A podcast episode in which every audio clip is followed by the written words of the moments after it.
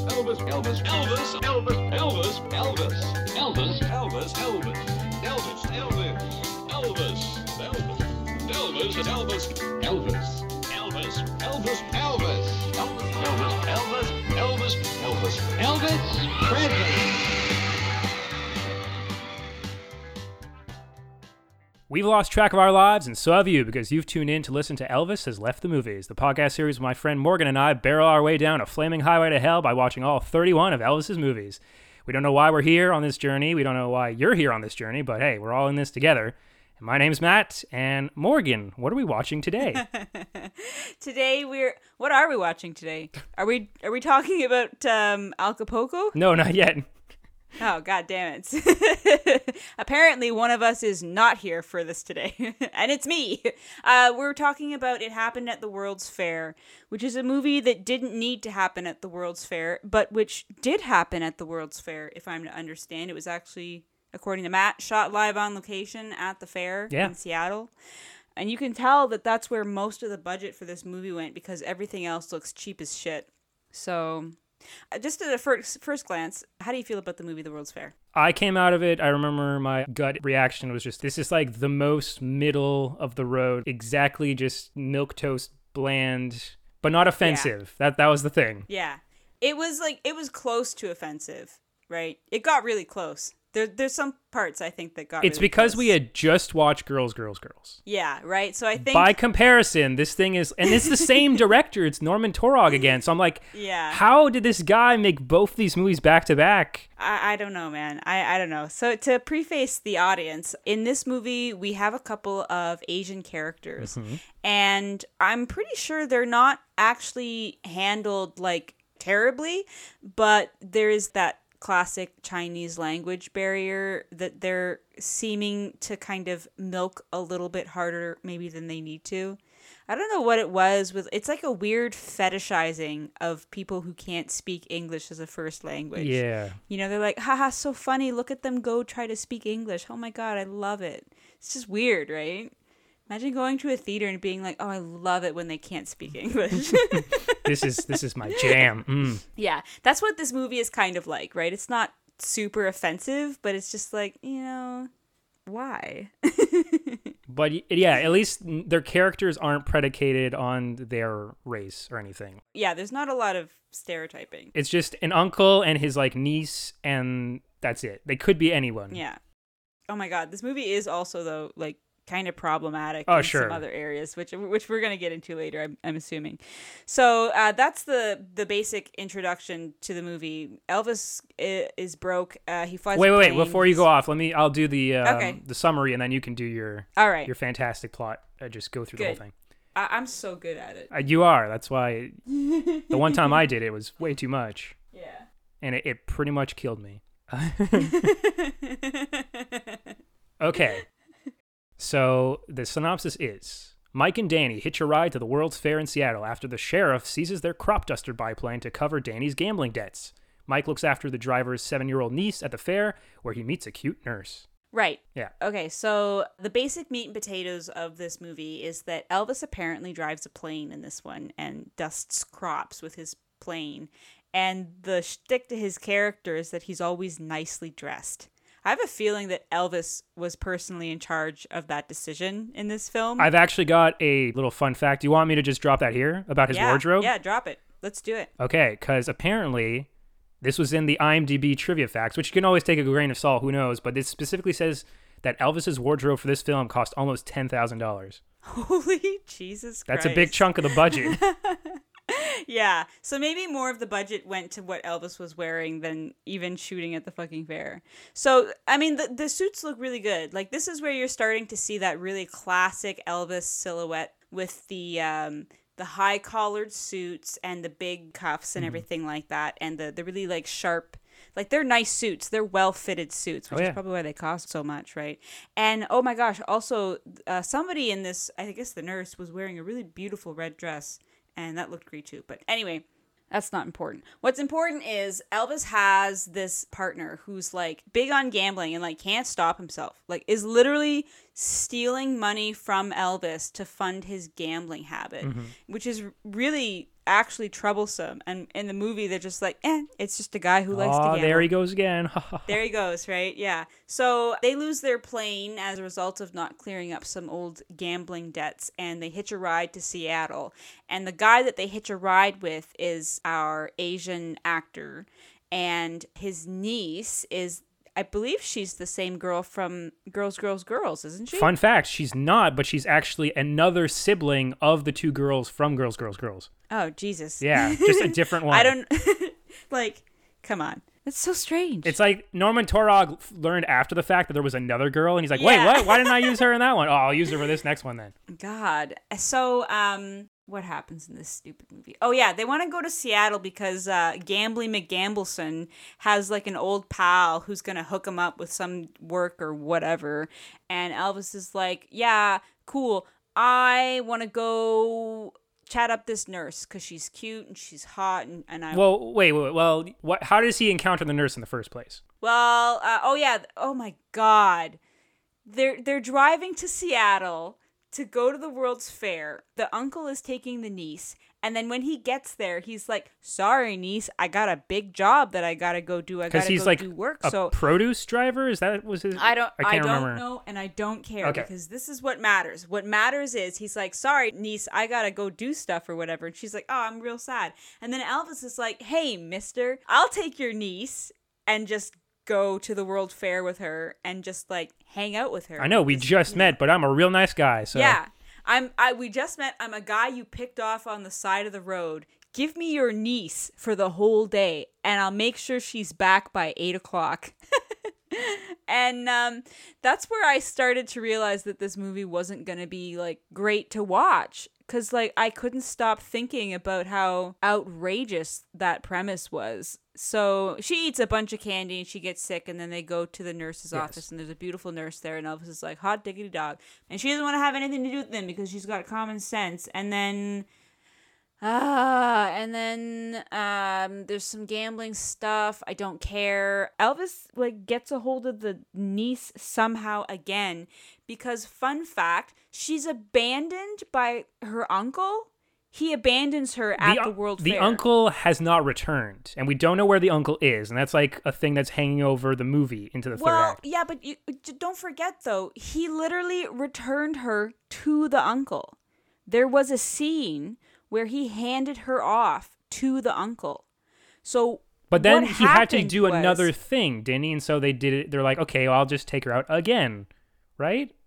I think. Um, no, she he uh, he got to the World Fair and she was there crying, and she was like, "Yeah, my uncle had to leave to go do a job again, but he hasn't come back." Like he like the uncle literally just dropped her off at the World's Fair and then fucking ditched her, like disappeared. And then Elvis takes her out to go to the World Fair to, to cheer her up and whatever.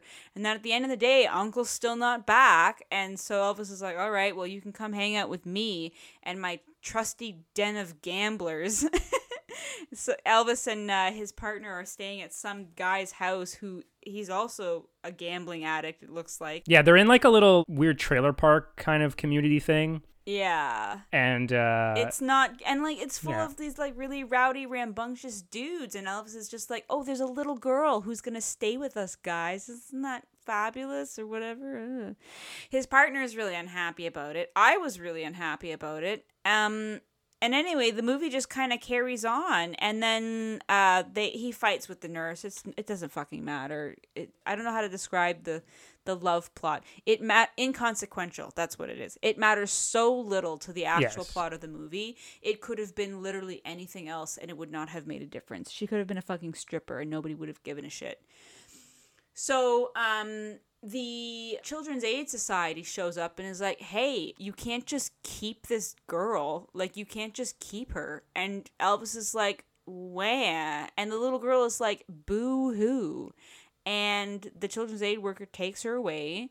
And then she w- like what the fuck happens does where does the little girl wind up with her uncle or with elvis i literally don't remember the end of the movie i can't remember what happens to this poor fucking girl i have no idea you the audience you won't notice anything as far as our scheduling but there's actually been like a two week break for us in the recording Yeah. world and so some of these things i'm Yeah. like uh trying to barely remember what i scribble down yeah we're a little rusty right now imagine this podcast is the world fair and matt and i are the ferris wheel but we haven't been oiled so you're still in the right place at the right time but you just maybe need to manage your expectations painting a beautiful picture as always Yeah. uh The point is, it's not great. Like, e- either the uncle. Sh- Okay, wait. I just I went. I've, I'm sk- as we're talking. I'm like skimming back through the movie. So the uncle leaves her at home when he goes off on his job, Right. and then he doesn't return. So she goes to the fair, hoping that she'll bump into Elvis again for help. Awful. awful I know, but at least awful, it's not that awful. he like brought her to the fair and then just bounced. She was at home. It's Yeah. just that then he never showed Yeah, up again. he, he brought her home and then just bounced. Is is what happened. well, okay, we'll jump. We'll jump to the end. He got into an accident. He was in the hospital. Oh well, that's not so I bad. guess you didn't remember that. No, I I, I don't remember. yeah that for the some big reason. thing was like yeah he like went off the side and like was you know injured and in a hospital for like a week or something Jesus, um that's crazy.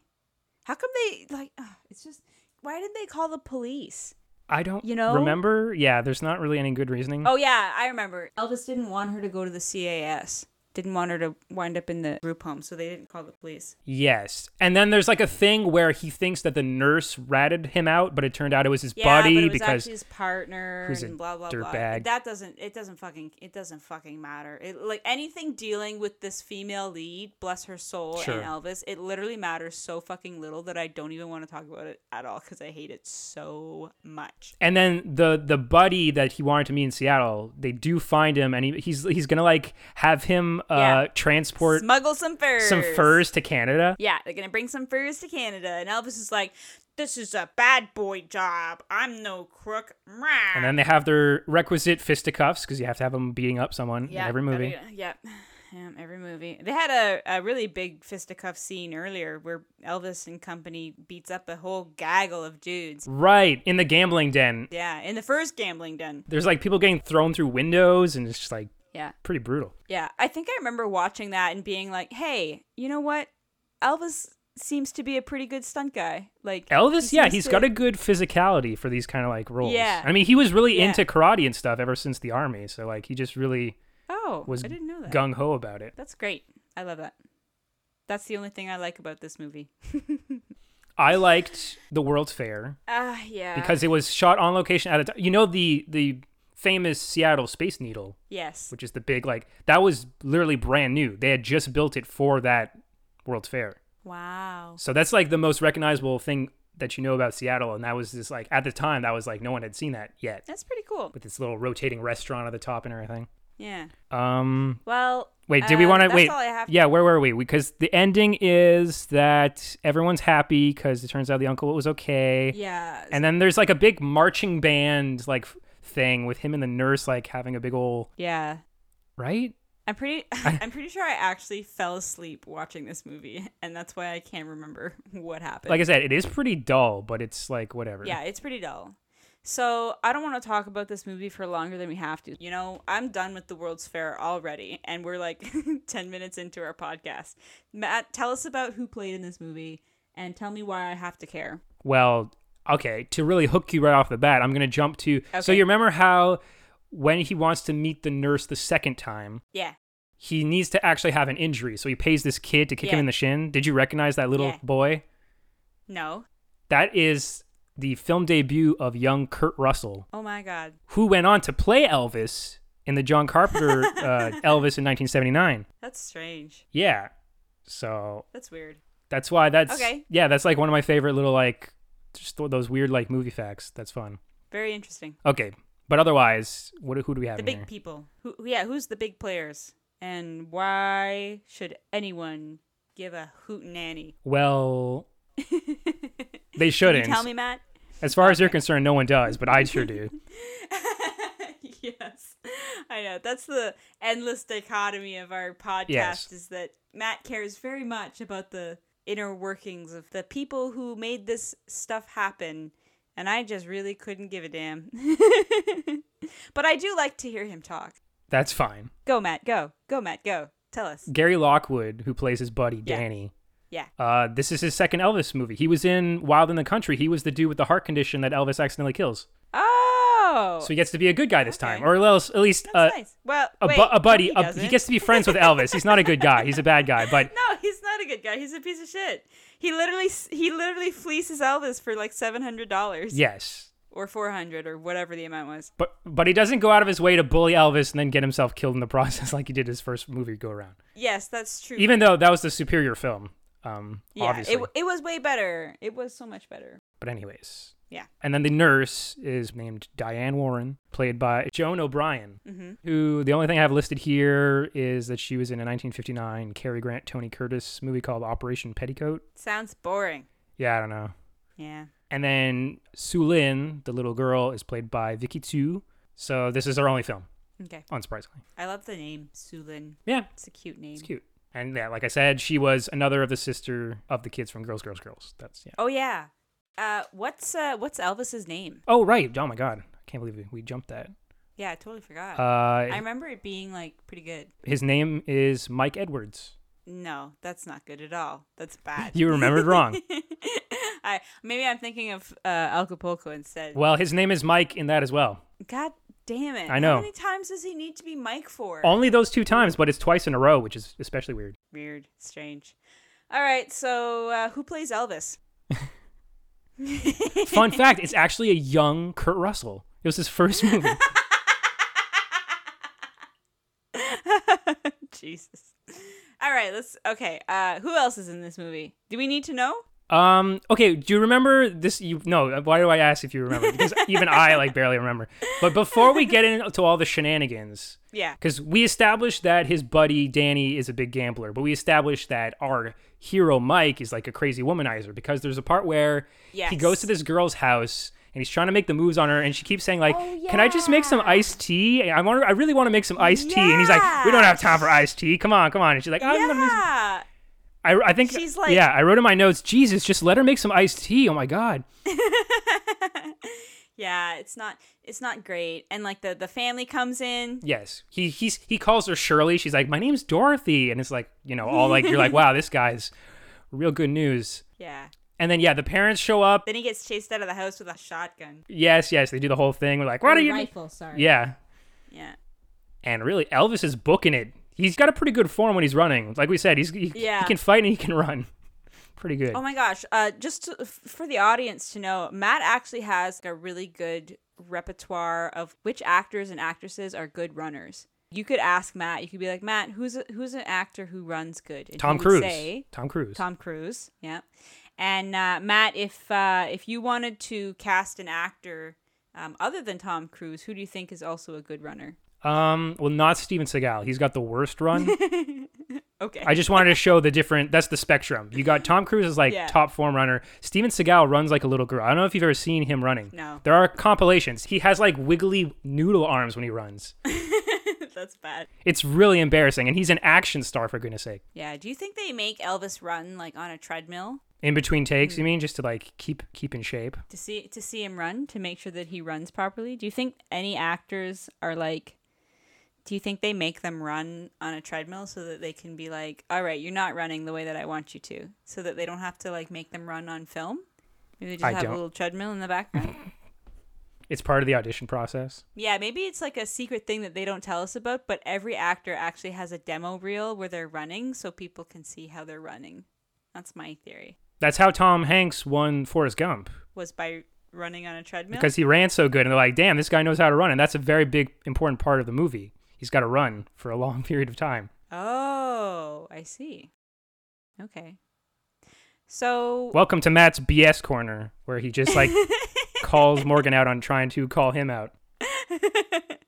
it's a it's called a clapback, man. Yes. Is that what the kids call these days? no, that's what the normies call it. Come on, Matt. Don't you want to be a normie?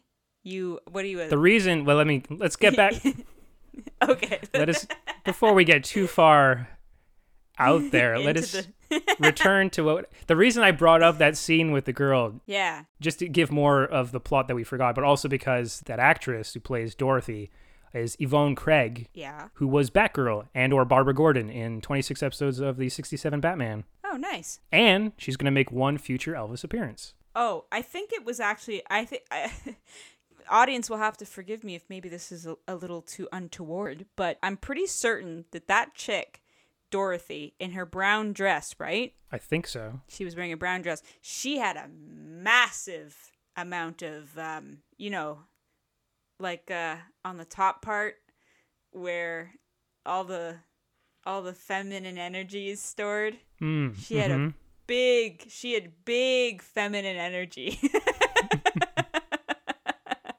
I mean, I remember, I don't remember much about the World's Fair, but I remember being like, holy Hana Gahonas, that's got a You big are not wrong. Dunga Lunga Gunga Goose. it's it's true. Jeez Louise, must be nice. That brown dress ain't leaving much to the imagination. Yeah. Oh, yeah, I remember very specifically thinking she has a figure that could cut through ice.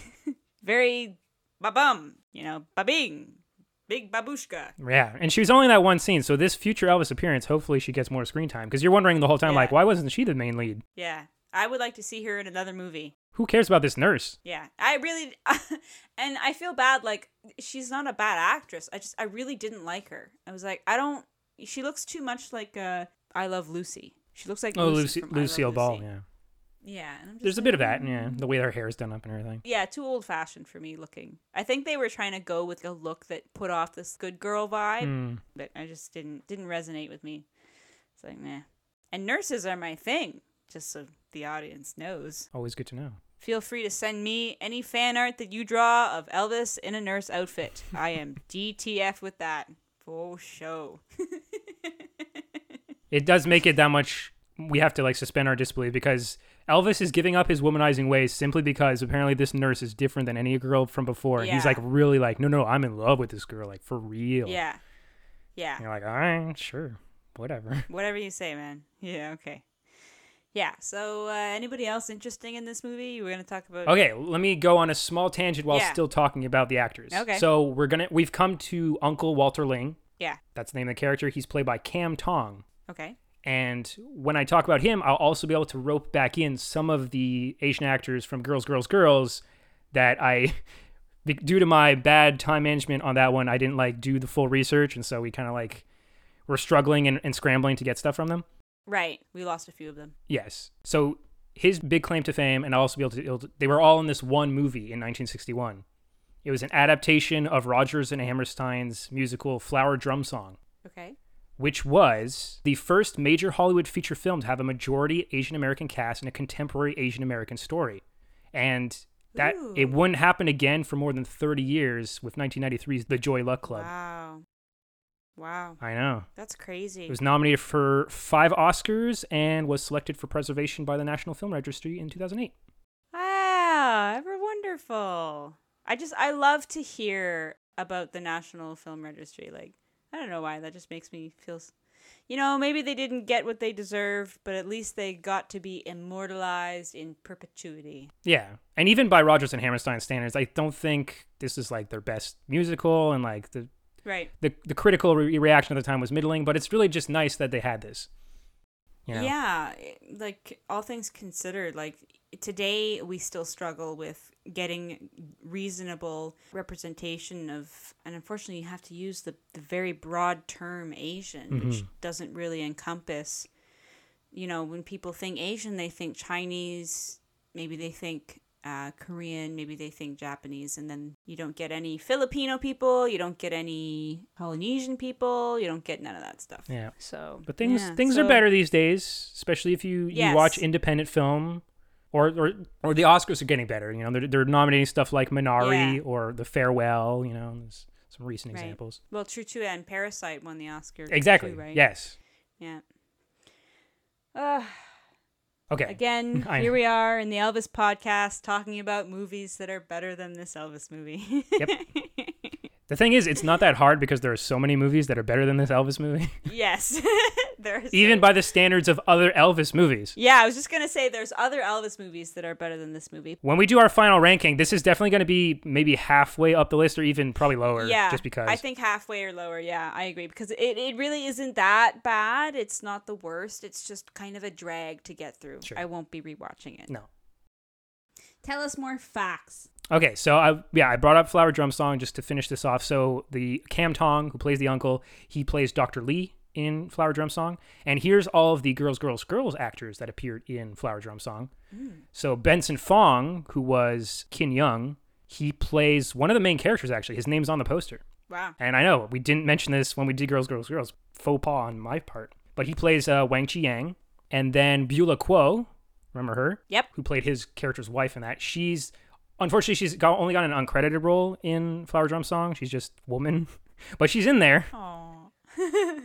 Uh, and same with um, Chen, their, their, like, their son that's buddies with Elvis, Guy Lee. He's also in there, uncredited, just playing a student. Interesting. So yeah, good stuff there. More actors or directors and cinematographers? We'll finish off. There's a few more actors. okay. just a handful.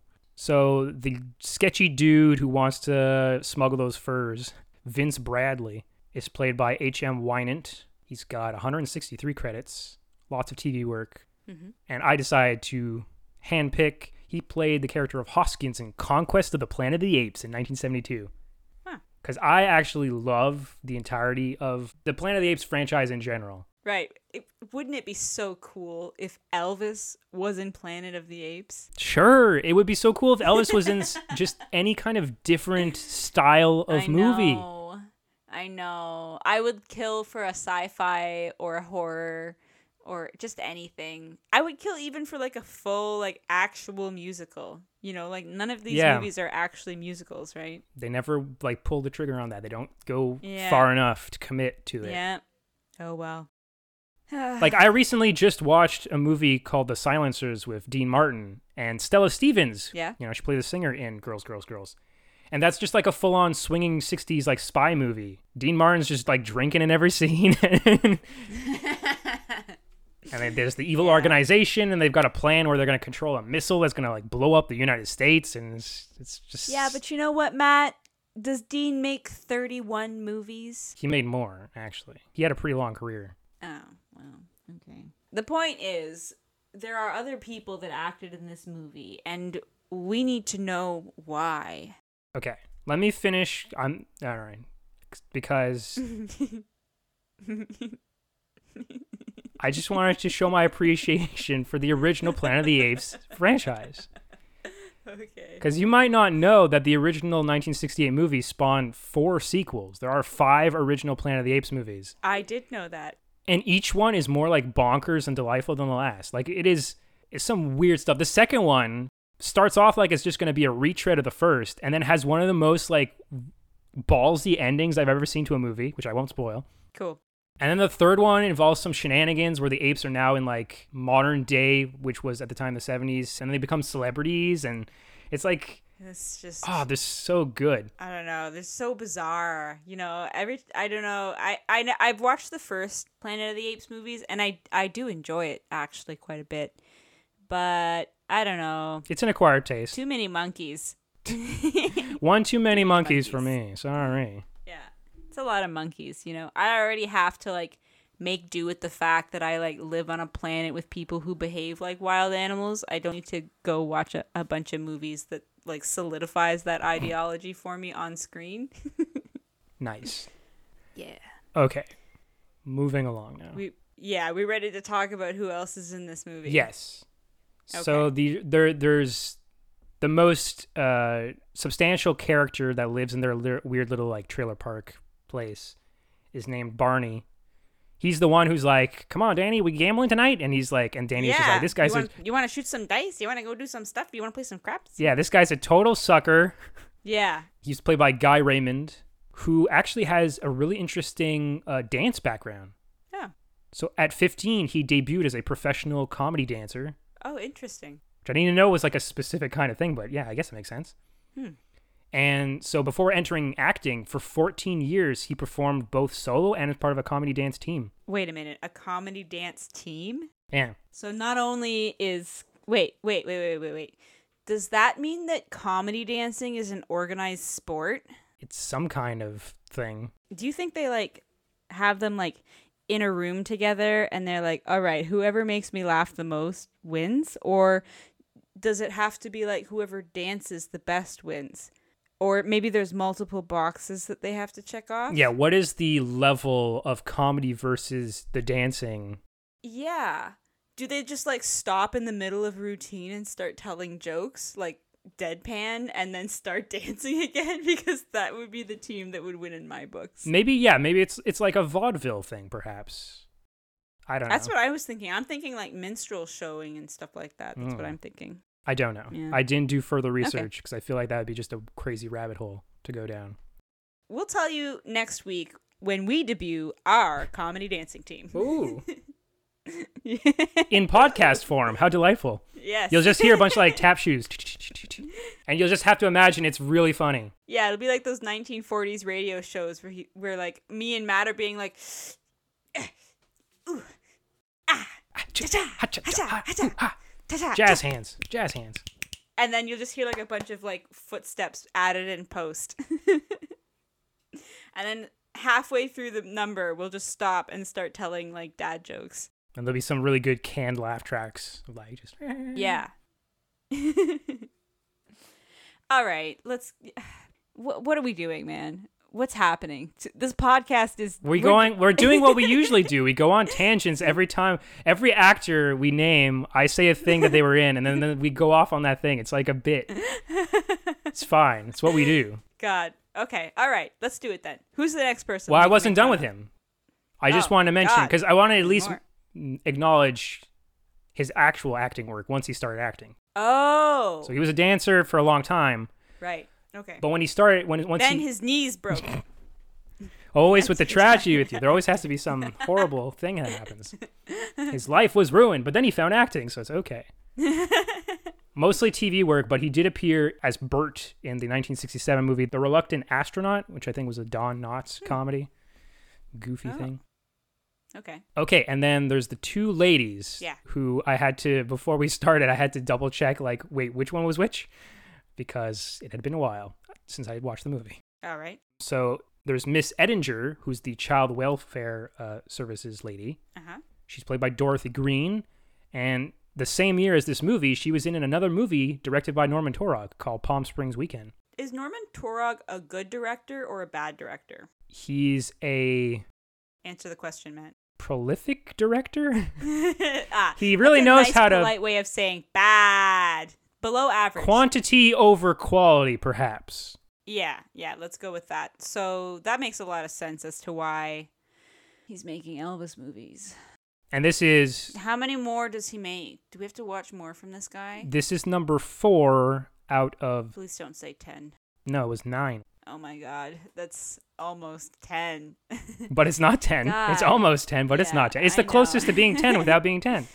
I know, I realized that. Um oh god. Did he do um Fun in Acapulco as well? He did not do fun in Acapulco. That explains why I liked that movie more than I liked this one. So at this point, we just have to accept that there are going to be more Elvis movies that are made by Norman Torok. Yes. And we're just going to like preface that, I think, the next time that we get to one of his movies and just let people know that like it's hard to get through. Yeah, the, when we get to like, let's talk about the director. It'll be easy because we'll just be, oh, it's Norman Torog again, and then we can move on because we've Yeah. already said everything we could possibly say about Yeah, the guy. everything. Good. Okay. S who is the other lady and why does she matter? the other lady is Miss Steuben. She's the head nurse, so she's like the boss of the nurse's office. Right. The actor is named Edith Atwater. She looks like an Edith. Yeah, yeah, and she played uh, the character of Mary in *The Sweet Smell of Success* from 1957, which I think we brought up before, Yeah. and we definitely brought up this one before. She plays Mrs. Floyd in *True Grit*, Oh, cool. the original *True Grit* from '69. Neat. Yeah. Cinematographer? Um, oh wait, one last. I'll just throw in a special shout out to our bit character. So the sheriff that takes their plane, that confiscates their plane. Oh yeah, the old guy. Um, Oldie McOlderson. yeah, Sheriff Garland. He's played by Russell Thorson. Yeah. and he's got like 139 credits, lots of TV. That's surprising for a guy who looks so young. So spry. he's probably got a good run. Yeah. Um, he appeared. I thought you were talking like a good run of movies, but now I realize you meant That was a- he probably runs well. that was a callback, folks. That was a fun little. Jesus. Um, he was in the classic Clint Eastwood western Hang 'Em High from 1968, Very good. and he Was, was, he good at it? good at hang, you don't know, do you? hanging 'em high. you don't know. You don't know if he did a good job in Hanging High. Have you even seen this movie? I haven't seen the movie. You son of a bitch. As much as it's a, it's, it's a shock to hear, probably I haven't seen every movie ever made. As much as I wish it is. I could shocking. have seen every movie ever made. Yeah, it is actually like ludicrous to me that there's a movie that you haven't seen. The thing is, folks, they keep making movies faster than I can watch them, and so I will never live to to watch every single one. It's a sad fact. That's true. Yeah, it is. It's like we'll never be able to read every book. Exactly. Yeah. Um, and he was also in Walking Tall, which we brought up before as well. Oh, yes. yeah. cool beans. Okay, let's talk about that cinematographer because yeah, we've already talked. All right, About, what does he do? Is he cool? is he jazzy? Is he like a cool dude? Does he like smoothies? He's pretty cool. He's got ten Oscar nominations. Cool. Well, that's pretty. That's pretty cool. He's- But not not as cool as one Oscar win cool though, right? So sucks to be him, I guess. Well, you didn't let me finish. Ten Oscar noms, Oh. four wins. Oh shit! Fuck, this guy's hella cool. He's actually might he might be our most like awarded cinematographer oh damn. yet. And I thought that one guy from early on was going to be the winner, but damn, That's a shame because I actually don't like the cinematography in this movie. it's indistinguishable from any other Elvis movie as far as cinematography goes. Yeah. I also found like for a place that was shot like live on location, there were like a few too many scenes where they put the background is like a like a painted fucking background or they're in a studio or something. Well, yeah, that's that mostly has to do with Elvis's schedule and what they can. I was just gonna they say get with him. That I think that also has to do a lot with uh, Elvis's ten thousand dollar wardrobe. Are you sure you need another suit? Yes. Okay. Well, we're gonna have to Whatever you say, man. do this one in the studio. I hope that was the result of Elvis though, because honestly, with how fucked he was, like just by the industry in general. So I don't know. I feel like a guy should be able to get maybe six or seven nice suits out of that. Sure. Why not? yeah, man. This won't be the last film. Oh, wait, did I even say his name? Joseph Ruddenberg. Joseph Ruddenberg is the cinematographer. Ah, there you go. This won't be. So he'll be joining us again. yes, he will return for another Elvis film. Cool. Which one? I didn't list it because I want to keep it a surprise for the audience. and apparently for myself, because. Do you want to know what he won for? Yeah. Was it this movie? No. One of his nominations was for 1944's Gaslight, which we brought up because that was Angela Lansbury's Oh. debut. I remember. Yeah.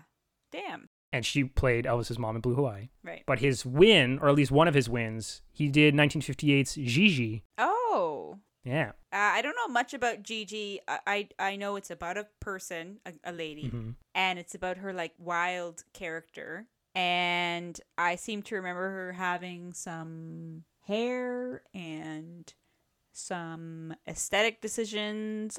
And I don't think she sings. I don't think that's the point of it. I don't think she sings. I think, this, she's the like- movie version, I think might be, it is a musical, I think. Ah, fuck. I think there is singing. Okay. So he went for Gigi. So go watch Gigi, and that way you can see what a movie should actually look like when the cinematographer gives a shit. Yeah. Yeah. Um, let's move on to the writers. Okay. They suck. I mean, They do. They suck. well, you'll probably not be surprised to hear that they primarily worked in TV, and one of them wrote for two films, which was this film and another film, yep. and the other one also only wrote for like five films. Yeah, they're bad. They're not very good at their jobs. They got fired. They should have been fired before they got to this movie and tainted it with their. Well, I mean, it's not that bad. What? Yeah. What? You, and exactly. And what can you expect from these people? It's not that bad. It's a thankless job to, to be in any part of production on this. I know. The dialogue scenes between Elvis and the fucking nurse just make me wanna Ah, they make me Mm-hmm. they make me wanna they make me wanna die. God. What's that you say? Oh God. That's funny you mentioned that because one of the writers that wrote only for two films, the second film that he wrote was the movie Oh God, Book Two from 1980. That sounds bad. That sounds real bad.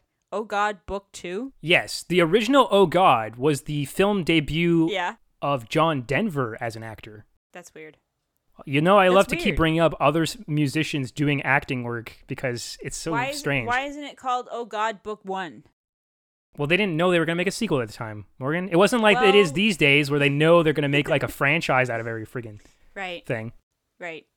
God, Matt, don't you just miss the days where people like like the mainstream movie market would like be like, "Hey, we made a movie and it's original and it's new and this director we want him to make some art and so we gave him money and then he made you guys a movie and here you go."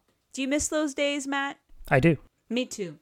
Up at night, dabbing the tears of boredom and dismality away as I slog through the entire Marvel series. I have not watched a single one. I know. You mentioned this already back in like episode one or two of this damn I thing. can't believe it. People in the comments, wherever the comments are, I don't know where they are. Do we have comments? No, Not yet. we don't. Oh, we have a Twitter now. I should mention that. Maybe that's a. Oh, yeah, that's right. We're slowly building a social media presence, I guess, reluctantly, because like, eh, yeah, gotta maintain that now. it's just hard. Yeah. I mean, if only it's it's it's it's important to have it if only so that I can throw in more visual supplemental material. Remember that episode where I described two frames of a movie for like way too long? yeah. I'm going to post the actual frames that I was talking about so people could just see what the hell I was Ah. talking about and see the frames. Nice. Yeah, I think that's a good idea. I'm supposed to be sharing our posts on Facebook, but I haven't been doing that either. It's fine. Yeah. We hope where wherever you guys are listening to us, because we know you're there. We see you downloading our podcast. And as far as the analytics are- are concerned, unless people are all using VPNs, there's like we have like a global reach. There's people from Europe and stuff and Australia. That's amazing. Welcome to Canada, Europeans. Yeah, it's we're all like this. Oh, do you want to hear these writers' names? Yeah. One of them is Cy, Cy Rose. Ooh, that's a cool name. He actually wrote the the last episode of season three of Murder She Wrote. Speaking of Murder She Wrote, and the reason why Matt is speaking about Murder She Wrote is because Matt's watching. Correct me if I'm wrong. Every single episode of Murder She Wrote. I started not too long before we did Blue Hawaii, and if yeah, if, if people are wondering about my progress, I'm sure they are. I'm actually halfway through season four now, Wow. out of twelve damn seasons. Yeah, that's a lot. I know. Um, anybody else that we need to talk about in this movie? Anybody interesting? Anybody cool? Well, the other writer's name is Seaman Jacobs. Th- that's a perfectly reasonable name Yeah, for somebody to have. he's the guy who wrote Oh God Book Two. Oh my god, how how is his name spelled? S E A M A N. Right. Okay. Like like the job, like a like a seaman. You know, you're at the sea, just sailing around. He wrote many Bob Hope specials for TV. Yeah. Yeah. Yeah. I bet Bob Hope really liked that. Mm-hmm. Mm-hmm. Cool. You really got a kick out of it, I'm sure. Yeah. Um anything else uh I don't know. Can we stop talking about this fucking movie now? We haven't even Is it talked about the over? songs. Oh my fucking god! I forgot about the songs. We do that. I forgot all about them. All right. There weren't Uh, that there was okay. only ten. They were all bad. Yeah, no hits, nothing No good ones. nothing that's Yeah. gonna stick in your mind. I'll just list them off. Do you want to do that? I list them off and you just say bad, bad, bad, because we're just gonna do that ten times in a row. Yep. Okay. Beyond the Bend. Bad. Relax. Bad. Relax is the one he sings Bad. while he- he's trying to woo the girl who just wants to make some iced tea. Oh right. Yeah. Real bad. Of course, there's a song called Take Me to the Fair. right. It's bad. Elvis wasn't driving the truck, but he's still singing while in a vehicle. In the truck. God damn it. We we need like a tally sheet at this point of all of the times Elvis has been singing in a fucking vehicle because it's getting out of hand. Doesn't Sulin literally just like pull a random little like ukulele out from s- nowhere She and does. hands it to him so he can sing along on, while Yep. they're in the truck? It's so weird. Yep. Th- These Elvis movies exist in a universe where at any given point people can just pluck a guitar or some kind of instrument from behind a bush and just hand it to Elvis so he's ready to sing another song. True. Okay. Tell me more about bad songs. How bad are they? Song number four is They Remind Me Too Much of You. Bad. Then we got One Broken Heart for Sale. Oh. There's one of these, I can't remember which. There's one of these where he starts singing loudly just in his little community he's living in, and like all the neighbors join in, and it becomes this big production. And then one of the wives is like, "Hey, cut all that noise out!" And then they like they they wrap it up. I don't remember that part. I I don't think I imagined that. Yeah. There's also one of these songs. I took note of it because it's after the first day of the World's Fair with Sue Lin, and they're riding in the, the little monorail Right? and they're heading back towards the gates and it's like nighttime now and the song is playing but elvis isn't actually singing it it's like his thoughts Oh, weird. yeah it's one of the rare occasions where he's not just singing the song it's just happening in his head i guess and that's him That's so strange. Mm. i think it's actually this one number six i'm falling in love tonight because i think it's like the ballad where he's thinking about the nurse You know, I would actually like to watch an Elvis movie where none of the songs are sung by him, but they're all just like playing like in his head. I feel like that would actually be a, an interesting premise for any movie. yeah Like it's a musical, but all the songs just happen like you're just like looking at the person's face while they're doing something really like making a cup of tea, but there's like a song playing. hmm But yeah. the more mundane the task the more big the production on the song is Yeah. like, there's like a whole big band and like instruments and everything Yeah. Hell yeah. Yes. Okay, tell us more songs. okay we got three more no four more songs to talk about uh, cotton candy land Bad. a world of our own Bad. um how would you like to be I would like to be left alone. which is the song he sings with Sulin. There's a part where she's still sad because where the heck's the uncle and yeah, there he winds up a bunch of toys and like does a little jig. yeah, there's like a shelf of a bunch of wind up toys, and then he uses them as percussion, like as a little band to play while he sings a song. Mm. Yeah. Yeah. Weird. Bad. Oh, and this, the final song of the movie is literally called Happy Ending, Bad. where they all sing, like, what a happy, happy ending. so, bad songs, they were all dumb. I can't remember any of them. I literally can't like I couldn't even like sing one to you if I tried. hmm That's how unimpressive. Um, Which at, I mean, at least like the songs were consistent with the quality of the the movie, right? It would have been a shame. like, it's a flat line. Like, it's just, yeah, like uh, what was that one? Uh, which one was Return to Sender? And I remember it was in a really, sh- uh, really that was Girls, Girls, Girls, the, literally the last, yeah, the most recent one we did. right. So at least it wasn't that, because you know, I don't know. There's something sad about like good songs being in the bad movies, In the worst movies. in the worst movies. Yeah, God. Yeah, that's my story. The best part is the worst movie so far. yes, I know. Like God, I just Because this is movie number 12. okay. We've got an ev- we've made an even dozen of these now. I'm just like dreading the idea that we're gonna watch another 12 movies, and I'm gonna have to sit here and accept that the there was literally only one good Elvis movie. We'll focus on Viva Las Vegas. That's coming right after Fun in Acapulco. I'm very excited. I am excited for Viva Las Vegas. That's the last like big noteworthy one that fans and even the critics I think generally like. I think they're like- God, that's that does not bode well because there are a lot of other. mo- We're only halfway through. yeah, because that's literally right before the halfway point. Yeah. Fuck. Okay. So. Uh huh. There's wait. Um, just because I'm looking at my little plot point things. There's also a whole thing where. Oh yeah, we didn't mention that Elvis's goal, because of course, like we said, there's going to be a goal, and he says he wants to open his own airport with his buddy and have their own little, Oh right. you know, Yes. But it shifts halfway through the movie. Halfway through the movie, he's like, no, I'm going to be a space pilot. Yes, it's the nurse that's that like says, you know, NASA could be using some pilots there for their space program they're working on, and so he signs up at the end Right. to become an astronaut. And we never get that movie. Why didn't we get the movie where Elvis was an astronaut? I want the movie where Elvis is the astronaut. Nothing worse than a bad movie that also teases a better movie inside itself. Uh, yeah, I agree. Do you want to hear some alternate titles for this movie? Yeah. Yeah, I do. I do. Thought I forgot, didn't you? Nope. No, not this time. There's nothing too wild this time. Like the only alternate titles they kind of bounced around with were "Take Me Out to the Fair" or "Take Me to the Fair," just variations on the Okay. fair gimmick. Yeah. Except one early working title was "Mister, Will You Marry Me," Uh, which is kind of uh, well, okay.